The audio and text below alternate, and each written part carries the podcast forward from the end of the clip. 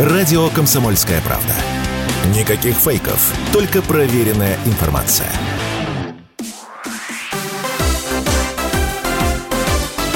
Новости спорта. Российские теннисисты Андрей Рублев и Карен Хачанов стали лучшим дуэтом 2023 года по версии болельщиков. Об этом сообщается на сайте Ассоциации теннисистов-профессионалов. Российский дуэт в мае победил на турнире серии «Мастерс» в Мадриде и дошел до полуфинала в Пекине. Рублев занимает пятое место в мировом рейтинге и выиграл в 2023 году два турнира в одиночном разряде. У Хачанова 15 место. Он пропустил часть сезона из-за травмы и выиграл на турнире в китайском Чжухае первый трофей ATP за пять лет. Президенты Литвы, Латвии и Эстонии заявили на встрече в Таллине, что ожидают отмены решения МОК о допуске россиян и белорусов на Олимпиаду в Париже в нейтральном статусе. Об этом сообщает Литовское национальное радио и телевидение.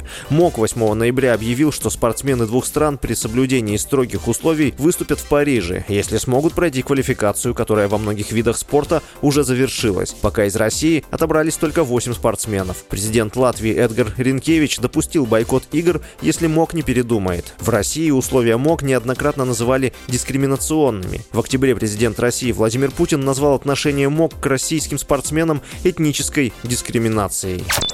Американский футбольный клуб «Интер Майами», за который выступает обладатель «Золотого мяча» аргентинский нападающий Лионель Месси, стал самой популярной командой по запросам в поиске Google в 2023 году. Это стало известно по данным, опубликованным в годовом отчете Google. Второе место по частоте запросов занял баскетбольный клуб НБА Лос-Анджелес Лейкерс. На третьем месте расположился саудовский Аль-Наср, за который выступает легендарный португальский нападающий Криштиану Роналду. С вами был Василий Воронин. Больше спортивных новостей читайте на сайте сайте sportkp.ru